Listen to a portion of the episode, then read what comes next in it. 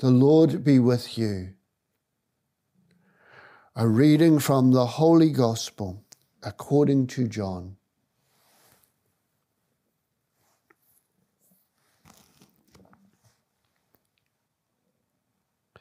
Mary stayed outside near the tomb, weeping.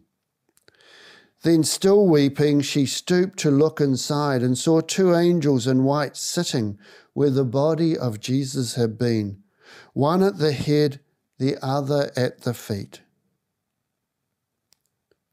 They said, Woman, why are you weeping? They have taken my Lord away, she replied, and I don't know where they have put him.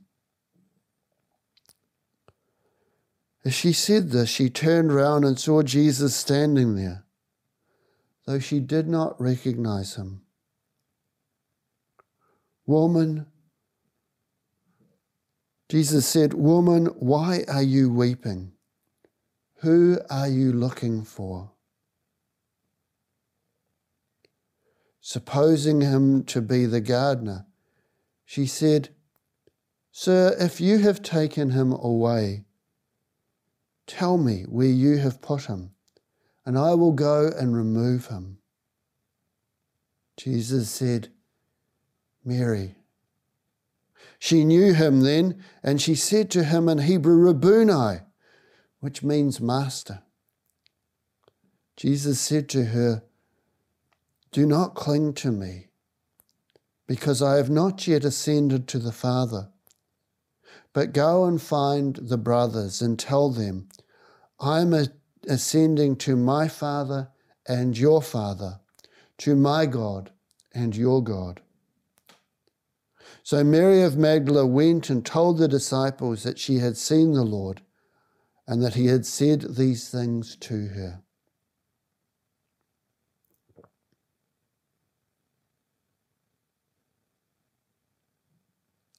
The Gospel of the Lord.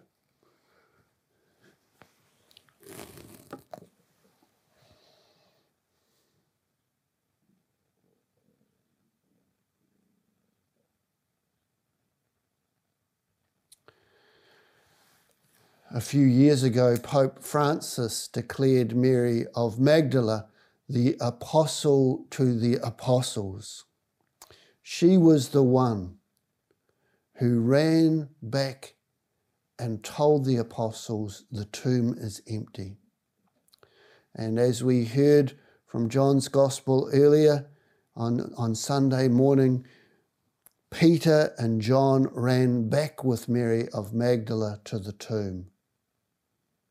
And John went into the tomb, he saw and he believed. And then they went back home. It was only Mary of Magdala who stayed at the tomb weeping. And it was then, in the midst of her great love, but also her great sorrow, that the Lord appeared to her. But she didn't recognize him. It was only when he called her by name, Mary, that she recognized him. In a way, we can say Jesus is awakening her. We're talking about resurrection. And I think Jesus awakens us at times in our faith life, doesn't he? There may be an insight we get.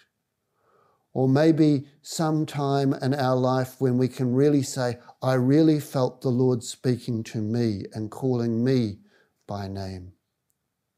But this awakening is really essential. Faith is a gift. It's not something that's given to everyone.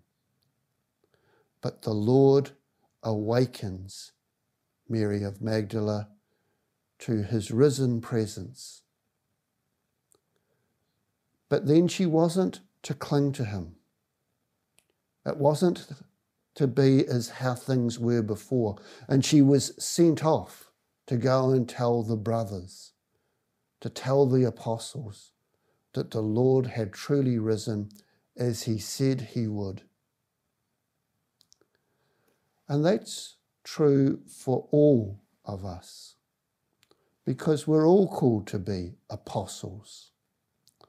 Apostle means one who is sent. And every Sunday when we pray the Mass, we profess our belief in a church that is one, holy, Catholic, and apostolic. And what apostolic means? It means we believe what the apostles believed that Christ is risen. And like them, we share our faith.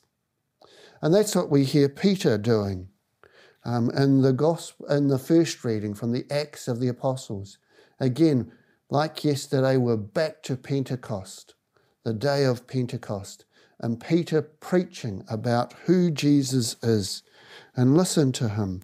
The whole house of Israel can be certain that God has made this Jesus, whom you crucified, both Lord and Christ. And so here's this traumatic change in Peter, who had been locked in the closed room, filled with the power of the Holy Spirit. He's out there proclaiming Jesus. And it's in his talking, and even though it took some time with them, using various arguments, the people there became awakened. And that's why it's so important for the church to be truly apostolic. We have to share our faith because Jesus uses us and what we say and do, our witness, to awaken others. In these weeks of the Easter season, we are going to journey with the apostles, particularly Peter and Paul, as they awaken people to the mystery of God. Their mission is our mission. We can't share the life of Jesus if we don't also share the mission of Jesus.